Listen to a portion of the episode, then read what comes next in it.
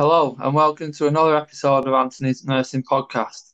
Today is going to be a little bit different. and It's going to go get to know me a little bit better. So I'm going to pass you over to my host, Sam Fitzpatrick, who's a really good friend of mine, who we've done a previous podcast with, to ask me a few questions. Uh, so, this is a bit of a flip in the script. Um, obviously, we've known each other a very long time, and I've known you um, in your career for a very long time. So it's going to be quite interesting, I think, for others to get to know why you do what you do, why you're so passionate, and your future plans. So yeah. to get started, um, why did you start this podcast? Um, you know what what's the reason behind it, and, and, what do you hope it can achieve?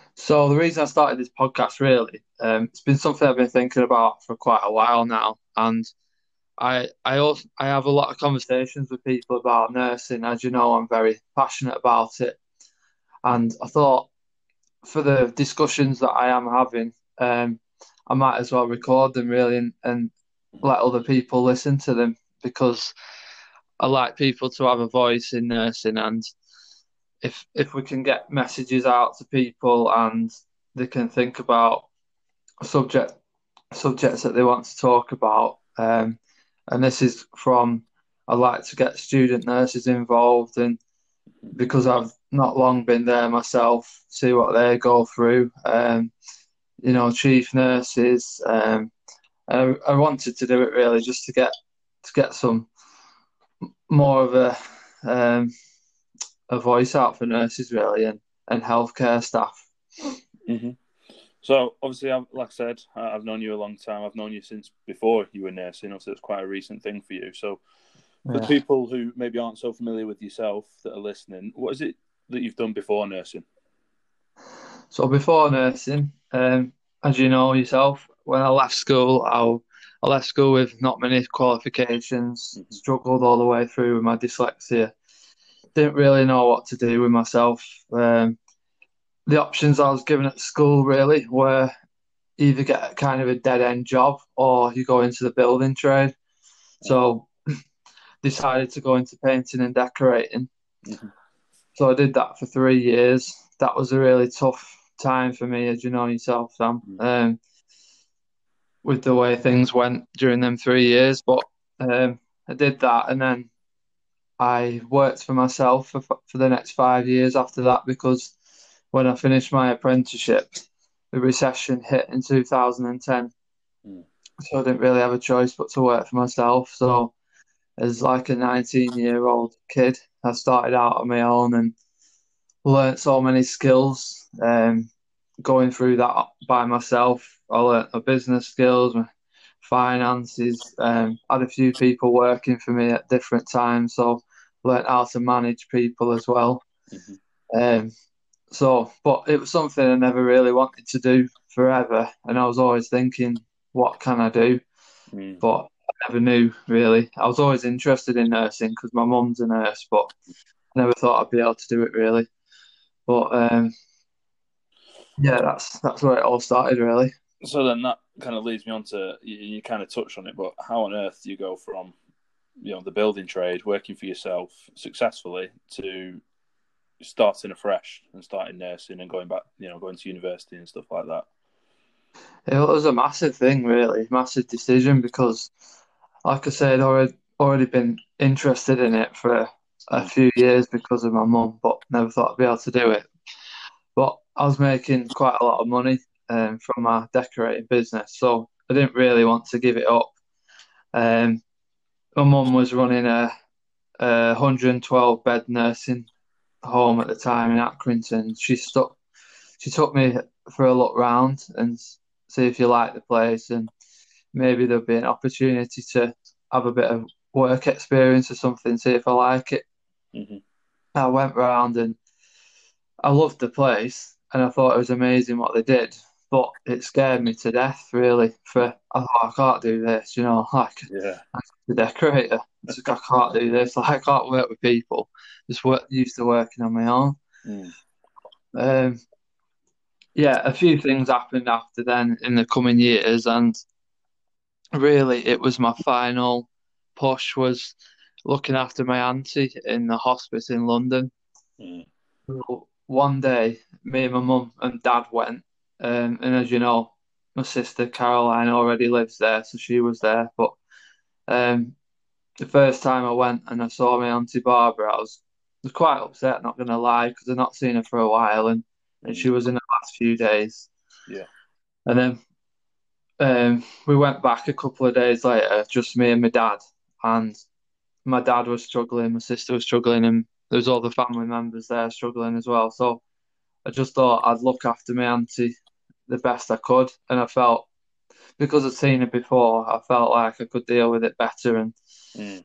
I'm lucky that I've been, I've I'm quite a tough person because of what I've been through in my earlier years. Um, but yeah, I just looked after her the best I thought I could, and it was actually the nurses said to me there, "Are you a nurse?" I said, "No, no, I'm just just a decorator. Like, never done this before." And he said, "Well, you should you should think about it really because you seem like a natural." Mm-hmm. And then um, my sister and my dad were saying, "You're really good. You know, you're just like your mum. You're so calm, and you really look like you know what you're doing." I still really didn't think anything of it.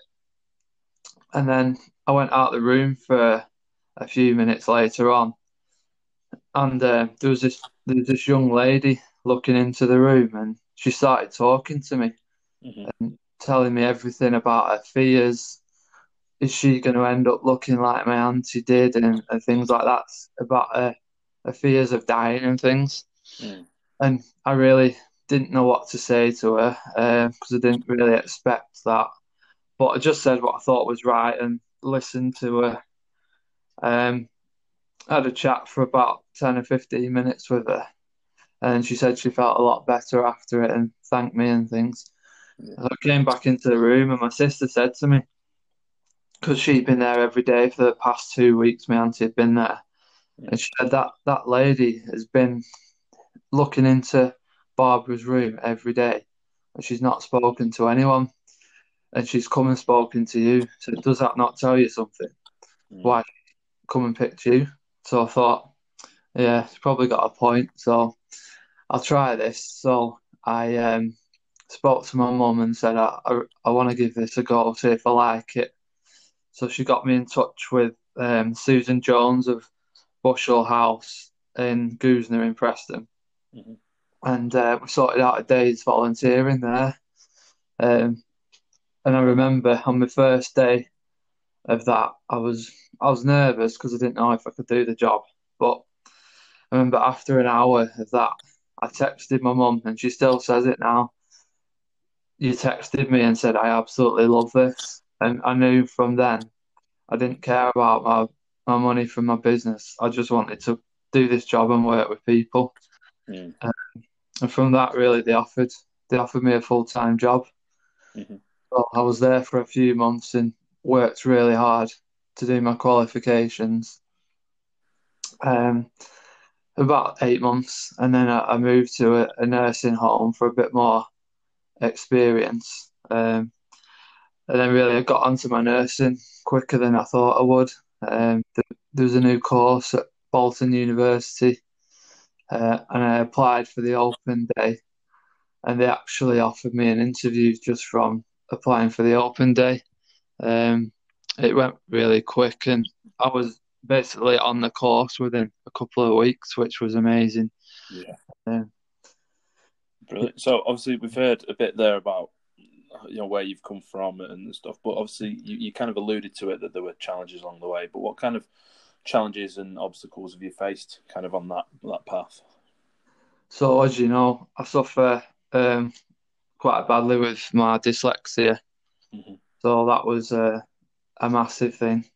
And really, from going from a building site and working for myself to then working with people and working for someone was also a challenge, really, because I used to do my own thing and um, managing myself, really. Um, so that was a challenge. But the biggest challenge for me was academically, really.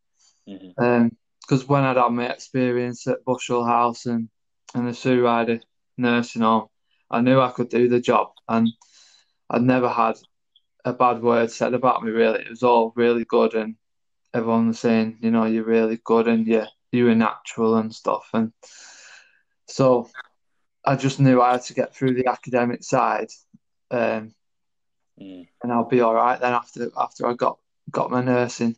So there was a lot of obstacles at uni for that, writing essays which I'd never done before, um, and I got I got some support which was good, but I really had to graft and just put my head down really for three years and and work really hard and and because of the sacrifices I had to make, I did I did lose friends and things, as you know, um, doing it. And, but it's totally worth it. And I'd, I'd say to anyone who, who struggles, just there's help there. So if you really want to do it, mm. work really hard, and it's, it's it's worth it definitely.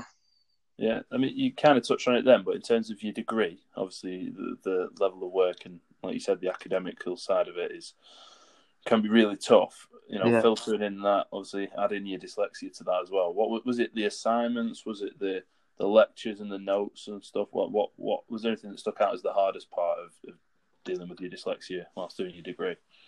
Yeah, it's probably the, the assignments to be honest, because I didn't have a clue how to do them. Um, remember the first one they said you can write it in the first person, so I thought, oh, that might be a bit easier. But after that, it was always in the third person and referencing different things. I thought, oh, what, what have I got myself into here? I don't, I don't have a clue how to do this.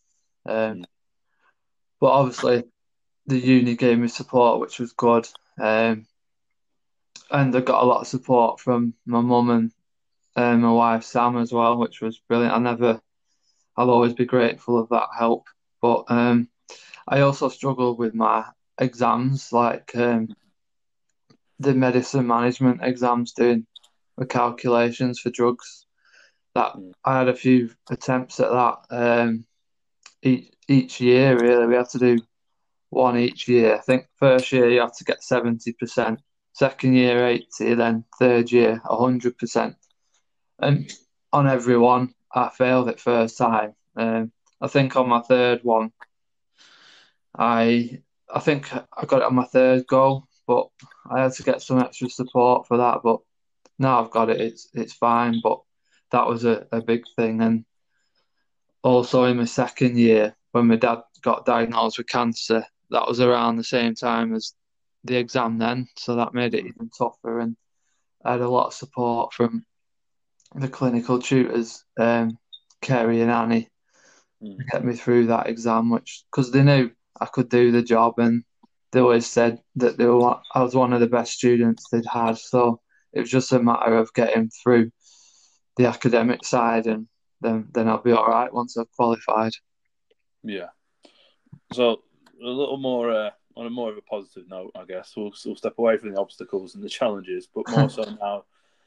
Nursing. What's your motivation in nursing? Where does it come from? What Why is it you do what you do, and why are you so passionate about it?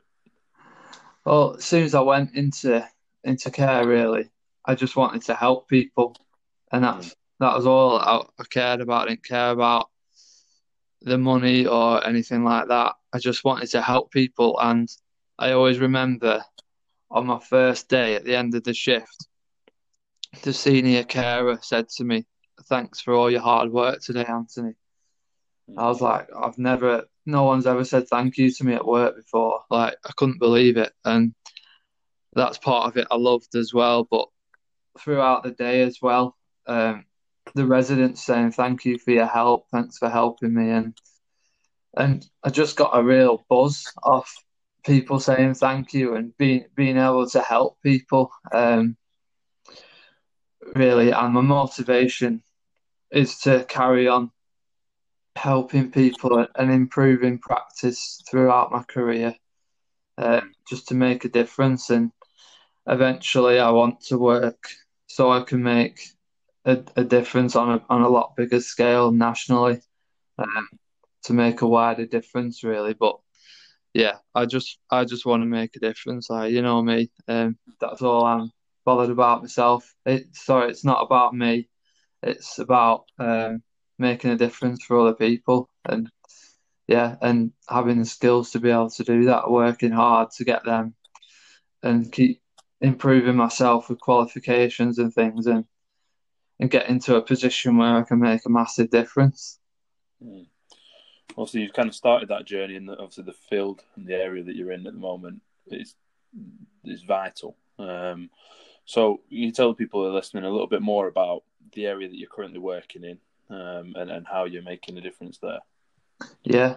So the area I chose to go straight into after qualifying was the hospice setting, so into palliative care, which um, a lot of people said maybe you should start on a hospital ward um, first before going into that because it's a tough environment. But I thought I'd be able to uh, manage it okay, and so I went to Wheatfields Hospice from qualifying in Headingley and Leeds.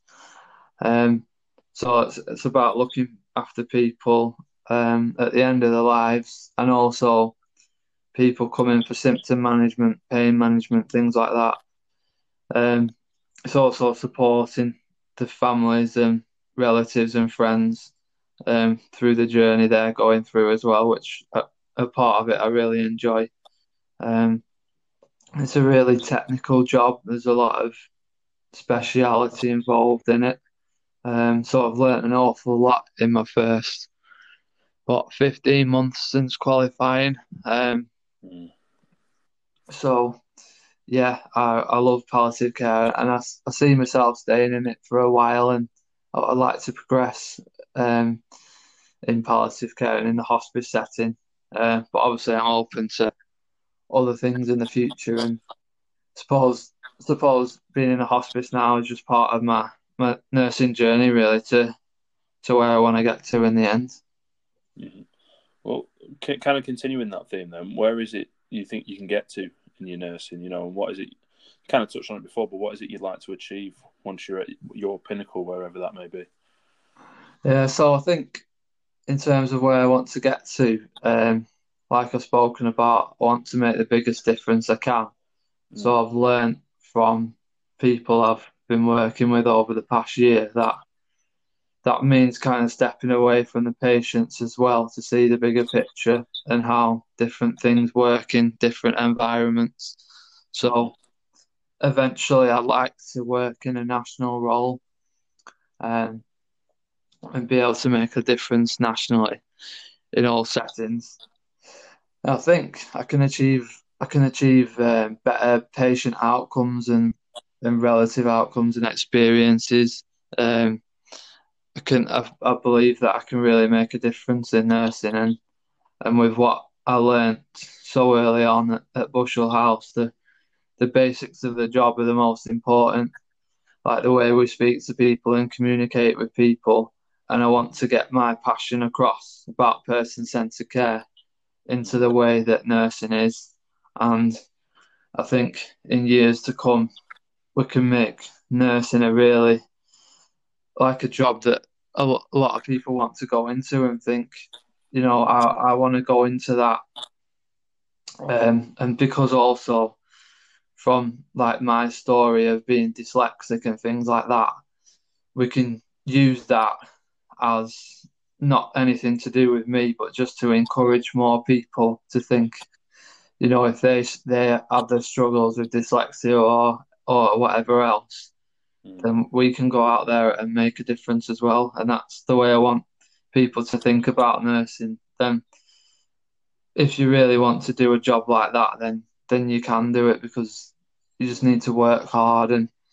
Um, but yeah, I'd really like to improve um, patient care and and things like that going forward and make a big difference. Yeah. Well, that kind of leads us very nicely into the, the last question, really. You kind of touched on it a little bit, but could you go into more detail about your, your national projects and the stuff you want to implement nationally that I know that you're working on with some amazing people? Could you delve into that a little bit? Yeah, so I've started, well, it was really before I went into care. I was um, working as a decorator in a care home and I was seeing some bad practice and bad language used towards residents and things and the way they they were communicated across to people. And even back then, it was making my blood boil and thinking, oh, you know, shouldn't be speaking to them like that. I wouldn't like my grandma or granddad being spoken to like that. And Yeah. um, in my nursing um, degree, in about my first year, I just sat down one night and started writing my ideas down, um, how how I could improve this because I thought basically no one's going to take me seriously unless I'm a qualified nurse and I know what I'm talking about. So I wrote all my ideas down. I was making posters every single night, like along with me other other work. I was just writing my idea, writing my ideas down and, and getting getting my thoughts together of what how I could improve this.